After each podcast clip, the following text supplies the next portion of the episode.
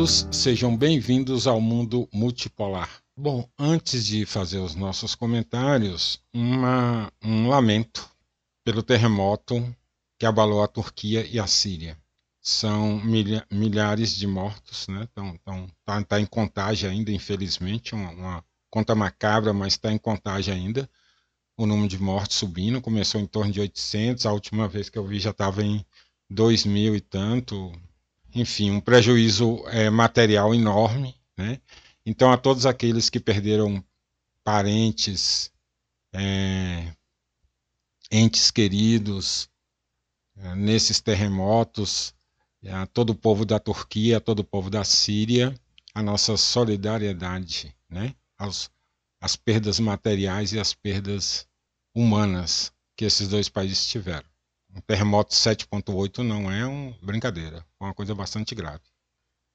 O tema de nosso comentário hoje são três posts que fizemos é, em nosso blog. O primeiro deles é o governo Lula e o arame liso, de nossa autoria.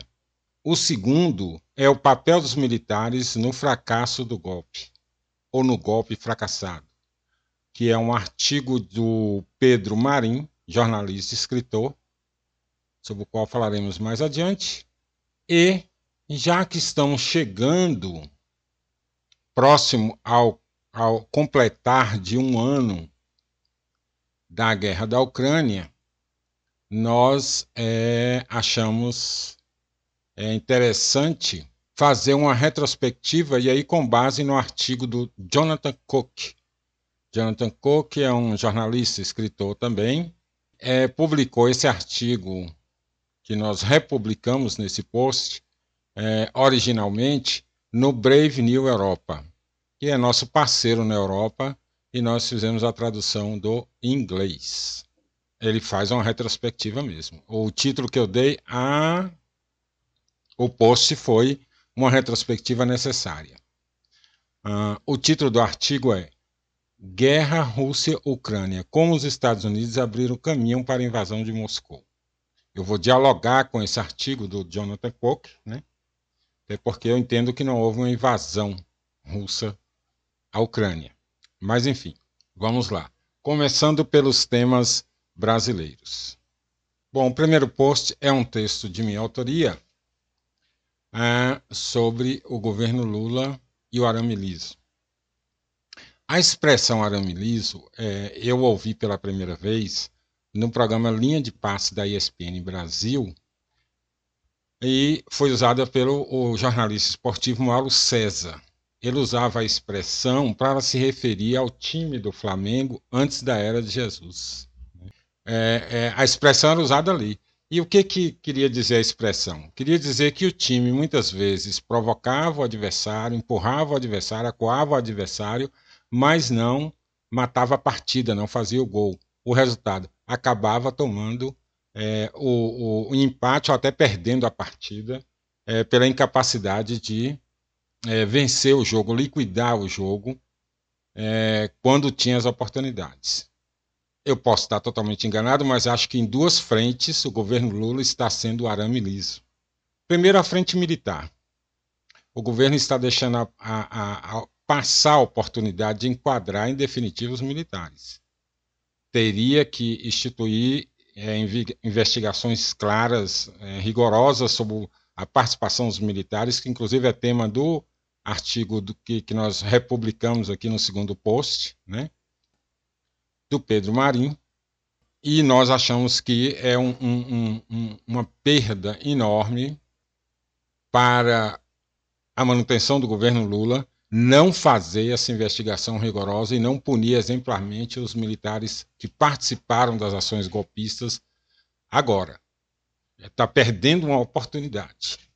Uh, o segundo, é, o segundo campo em que eu acho que o, o governo Lula está sendo arame liso, entre aspas, é em relação aos políticos golpistas o governo deveria centrar todas as armas à disposição, legais, claro, né, para atacar os políticos que financiaram, participaram, incentivaram os atos golpistas violentos desde o 12 de dezembro. ali se abriu uma brecha para atacar esses políticos. Assim como no futebol, o momento de ofensiva deve ser convertido em gol, você se arrisca a levar o. Então, o, o 12 de dezembro e 8 de janeiro foram ataques é, orquestrados pela extrema-direita e que deve ter uma resposta à altura. E até agora não teve. Claro, aí não é só culpa de governo, na verdade. Né? Você teria que ter uma esquerda para é, responder a essa, essas ações da ultradireita. Acontece que a esquerda não existe no Brasil. Claro que as pessoas que são de esquerda no Brasil vão me detestar por isso, né? mas a verdade é que não existe. Como força política, não. Você não tem uma força política de esquerda, você tem uma força política hoje no Brasil de extrema direita, com capacidade de, de mobilização e com importantes ativos institucionais, com presenças em governos estaduais, com é, presença no parlamento, com presença no judiciário e com presença em alguns órgãos de repressão. Então você tem uma ultradireita altamente mobilizada, mas não tem uma esquerda mobilizada. O que você teve foi uma união do que se chamaria, do que eu, pelo menos, chamo, entre aspas, de esquerda com os liberais é, união que se reflete na própria composição do governo. Do ponto de vista social e da disputa social, você não tem uma esquerda orgânica é, em ação, como um ator político. A ultradireita é um ator político hoje. A, a esquerda não é ator político. Nem aqui, nem, nem na Europa, diga-se passagem também. Né? A Europa está um, um, uma situação terrível. Os governos completamente submissos aos interesses americanos e a capacidade de reação, nada. Você não vê reação nenhuma. Isso porque a esquerda está, francamente, em baixa. Do ponto de vista da ação política, está francamente em baixa. Em alta está, aqui como lá, a extrema-direita. As ações desse senador Duval é, mostram que a direita não está na defensiva, pelo contrário, ela continua na ofensiva, pautando a discussão no país, articulando formas de minar a credibilidade do processo eleitoral, do próprio governo e das próprias investigações.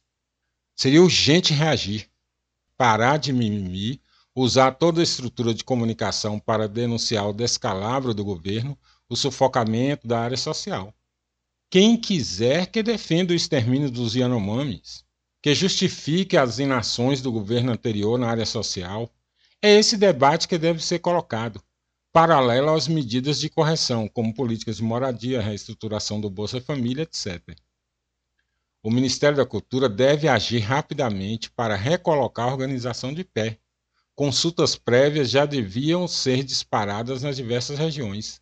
Há muita coisa a ser feita que não depende de dispor de verbas imediatamente, no nível da organização. Cultura não é só distribuir verbas, né? Claro, dirão alguns, o governo mal começou, o governo está indo bem, mas não basta. Terá que fazer mais. Tem que atacar a direita enquanto o momento é favorável. Por que, que eu falo isso? Olhemos o cenário ali na frente. O que teremos este ano e no próximo? E o que temos hoje? Hoje nós temos um cenário onde só não saiu um golpe por falta de sustentação externa. E aí nós temos o quê? O governo Biden, o leitor de teleprompt, é, não tinha outra saída a não ser apoiar o governo Lula. Mas é um apoio meia-boca, já que o governo estará numa posição diametralmente oposta aos objetivos do Deep State.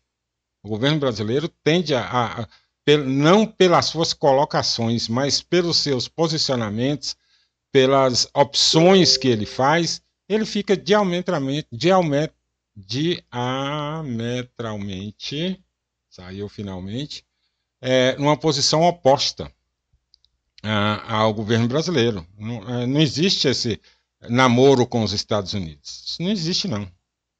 Pode esquecer. A, a linha Lula a linha de governo Lula envolve reforçar laços regionais e internacionais que favoreçam a industrialização brasileira.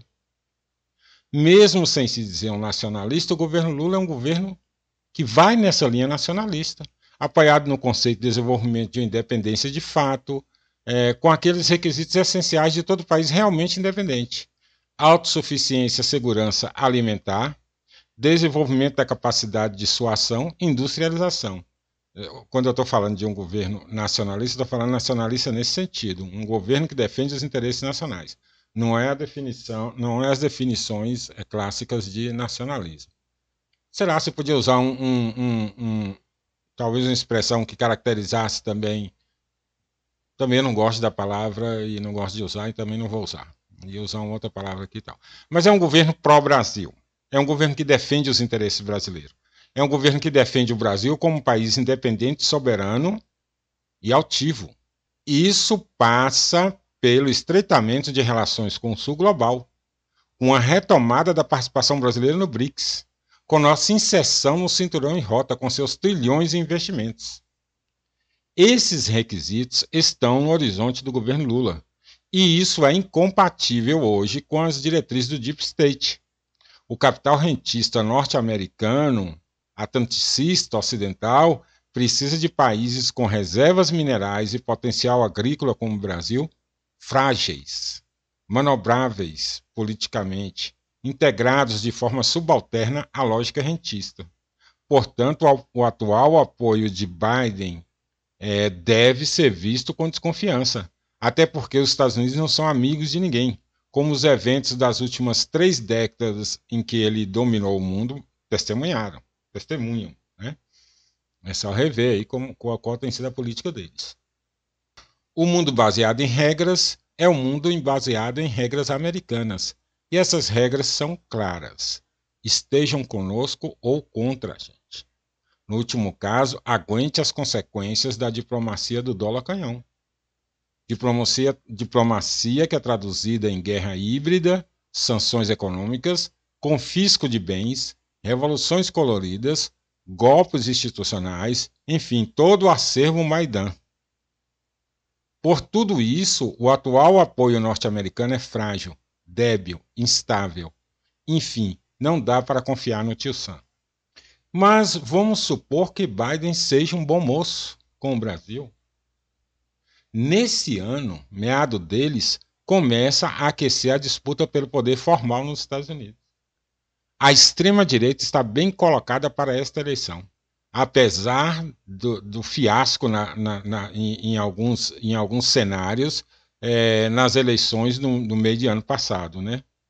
É, tiveram algumas derrotas e tal, mas seguraram, garantiram a, a maioria da Câmara, perderam no Senado, mas estão fortes. E os indícios de hoje né, são dos que estão muito fortes para a disputa da eleição 2024. Um muito possível hoje, naturalmente, olhando de hoje, um muito possível retorno de Trump reforça muito o bolsonarismo aqui. E as condições para um Maidan Made in Brasil estarão prontas. Por isso é preciso atacar agora. Desarticular ao máximo a extrema-direita. Se seguir agindo no modo arame liso, poderemos amargar uma grande derrota. Na cena internacional, nossa posição é frágil. Difícil acreditar que no cenário atual haja espaço para essa terceira via que Lula professa. Essa ideia de estamos acima de todos e vamos resolver o problema de todos. Né? Primeiro, a diplomacia americana está sendo muito explícita em relação aos países. Ou seja, reduziu seu discurso em termos simples. Você está conosco? Podemos contar com você? Se a resposta for uma ambiguidade à la Lula, a interpretação não assumida publicamente, é claro, né, dos americanos vai ser: bom, precisamos dar um jeito no Brasil. Ou seja, não há espaço para talvez. O Deep State tem uma agenda que pressupõe um mundo submisso às intenções americanas. A postura brasileira em nada agrada esse Deep State. Lula tem falado em segurança alimentar, indústria naval, leia-se forças de dissuasão, né?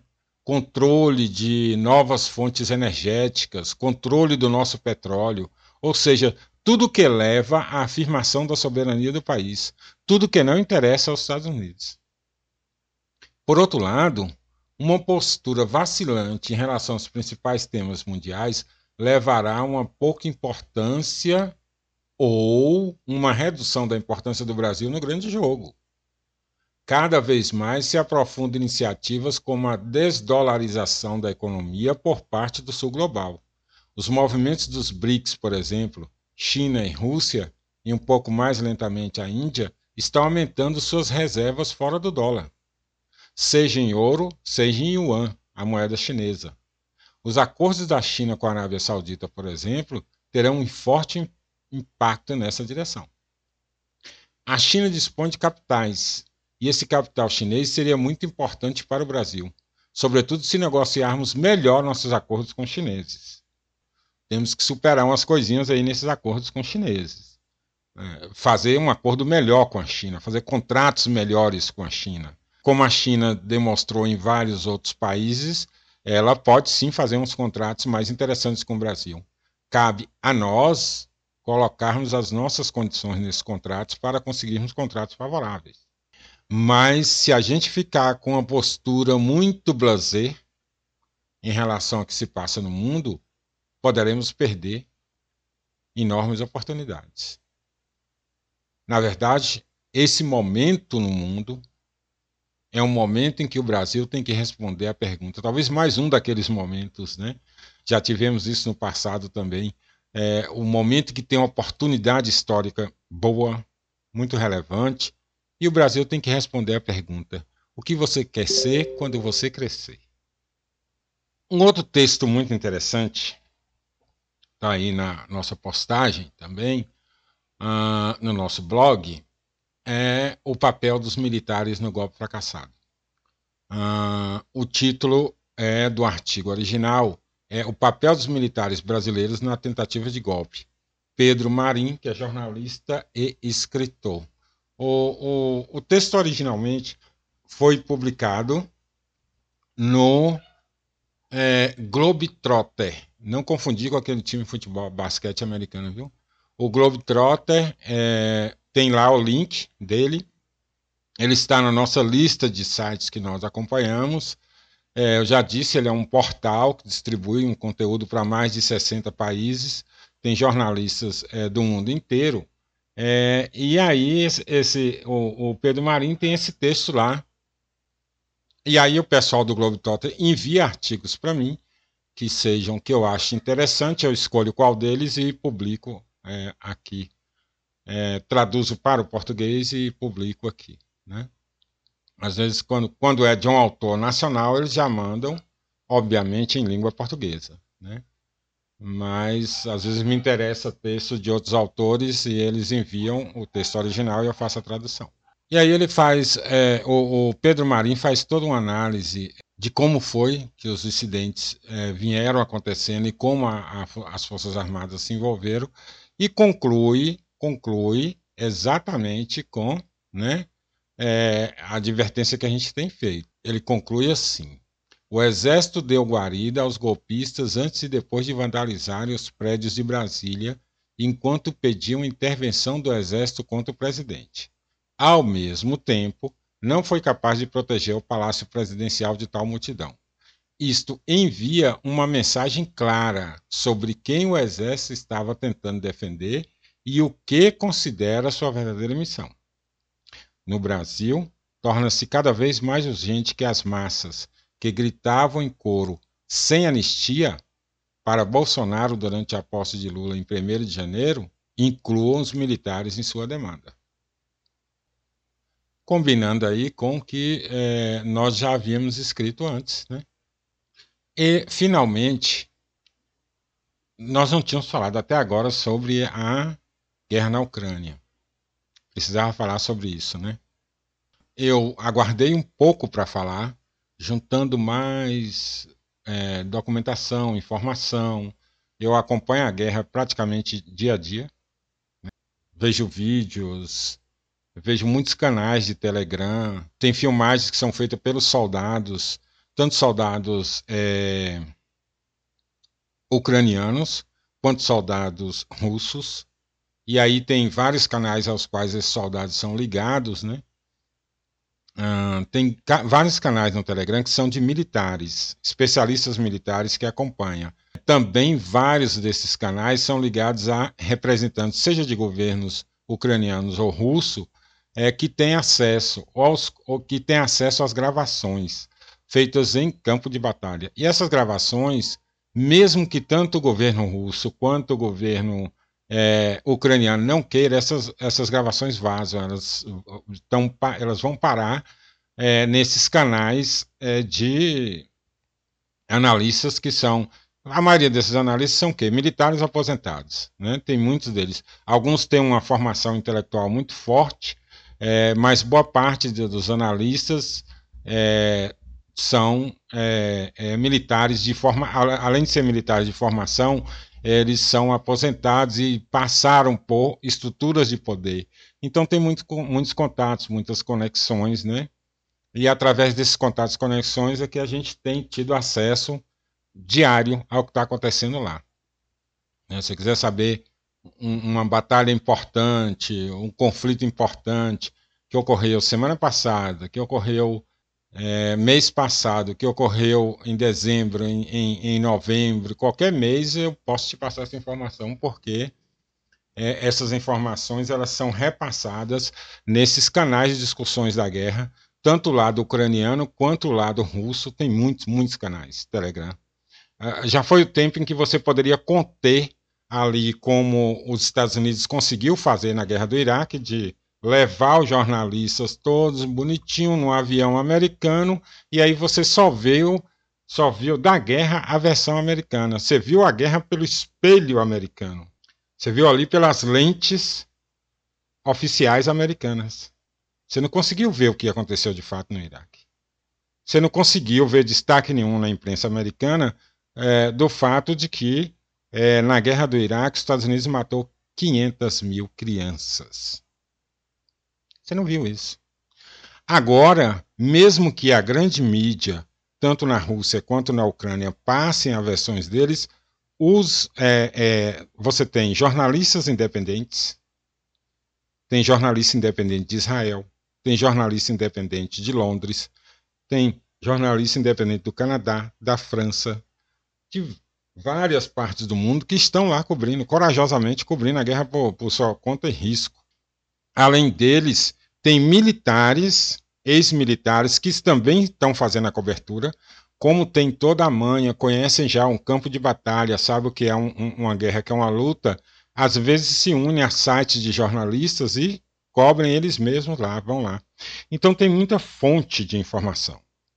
É, é claro que o que vai para a grande imprensa é a versão oficial dos governos, né? Mas se você quiser fuçar, eu, eu, eu tive essa experiência, conheço um ano de guerra lá, eu vi toda essa guerra praticamente diariamente, né? Não tem um dia que eu não reveja ali nos canais e tal, não vejo algum vídeo, não vejo as postagens, não vejo as análises, né? São feitas em torno dessa guerra. E aí, é, como dia 24 de fevereiro completa um ano, né? Eu já estou meio que antecipando e publicando aqui uma retrospectiva que foi feita pelo Jonathan Cook é, no final, final do ano passado. Ele fez em dezembro. Muito interessante a retrospectiva que ele faz. Ele vai mostrar, porque até porque, pela minha formação de historiador, a versão que aparece na televisão não me convence nunca.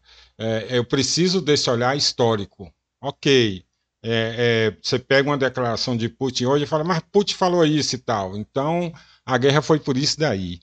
É, meu olhar me faz voltar um pouco atrás, peraí, quais as raízes disso, como é que, como é que se construiu. É, nada é o que parece ser. Nada é o que parece ser. Você tem um porquê, você tem um. Tudo, tudo é um devir. Então tem, tem uma coisa que veio antes. Né? Você precisa buscar o que é essa coisa. Se você quiser ter uma compreensão mais aprofundada, você precisa buscar quais foram os vetores, né? Como é que se chegou a isso aí? Que hoje é fácil falar, Biden não presta, ou Putin não presta. É preciso saber. Esses caras são os atores que estão aí agora, mas a história vem sendo construída há algum tempo. É, essa guerra não, não estourou de uma hora para outra. Ela já é produto de, de uma evolução que está bem contada nisso aqui. Eu achei o legal desse artigo, porque é o seguinte: ele vai mostrar, e não vai mostrar opinativamente, ele vai mostrar através de documentos como foi que se construiu esse cenário dessa guerra. Então tem ali é, é, centenas de telegramas trocados entre diplomatas e tal. Onde é que se conseguiu isso? O Wikileaks publicou os telegramas, tem até os. A, o, é, te, te, não é bem telegram, telegrama, seria transmitido por cabo, eu não sei como é que é essa informação transmitida por cabo, cabograma, uma coisa assim, né? Que também dão conta contam toda a história. Se você reunir a documentação como eles fizeram, como o Jonathan se preocupou em fazer, claro, né, para fazer a matéria, você vai ver que tem todo um histórico da do documentação ali. Ele não toma uma posição, o, o artigo dele é simplesmente ele descreve como a coisa chegou ao ponto que chegou. Ele não, não entra nessa de tomar posição de um lado ou de outro. O que ele faz é o que foi que aconteceu, como é que se chegou a isso é um resgate importantíssimo, interessantíssimo. E você vê na íntegra lá no nosso blog. não esqueçam de acessar. E na verdade eu vou te pedir mais uma coisinha. Dá lá uma curtida nas, na, na, na postagem se você achar interessante o conteúdo que a gente está trazendo. E dá uma curtida também aqui no nosso, nosso podcast divulgue se você acha que esse conteúdo é útil ou pode vir a ser útil para mais alguém. Compartilhe com, com as pessoas que você acha que possa se interessar por esse conteúdo. É o, é o nosso salário. Você conseguir achar algo de útil no que a gente está produzindo e, e, achar que deve compartilhar isso com mais alguém, né? Então compartilhe, não deixe de dar o like lá, dar uma curtida. Nós estamos no Twitter, é, o canal do Telegram eu não abri ainda, né? Mas eu estou lá no Twitter. Eu tenho uma, uma, uma conta no Telegram, mas não, não, ainda não abri postagem lá não. Nós estamos no Twitter, no Facebook e estamos no nosso blog. No nosso blog, na verdade, você consegue encontrar todas as nossas redes sociais. Ok? Então aguardo vocês até o próximo comentário.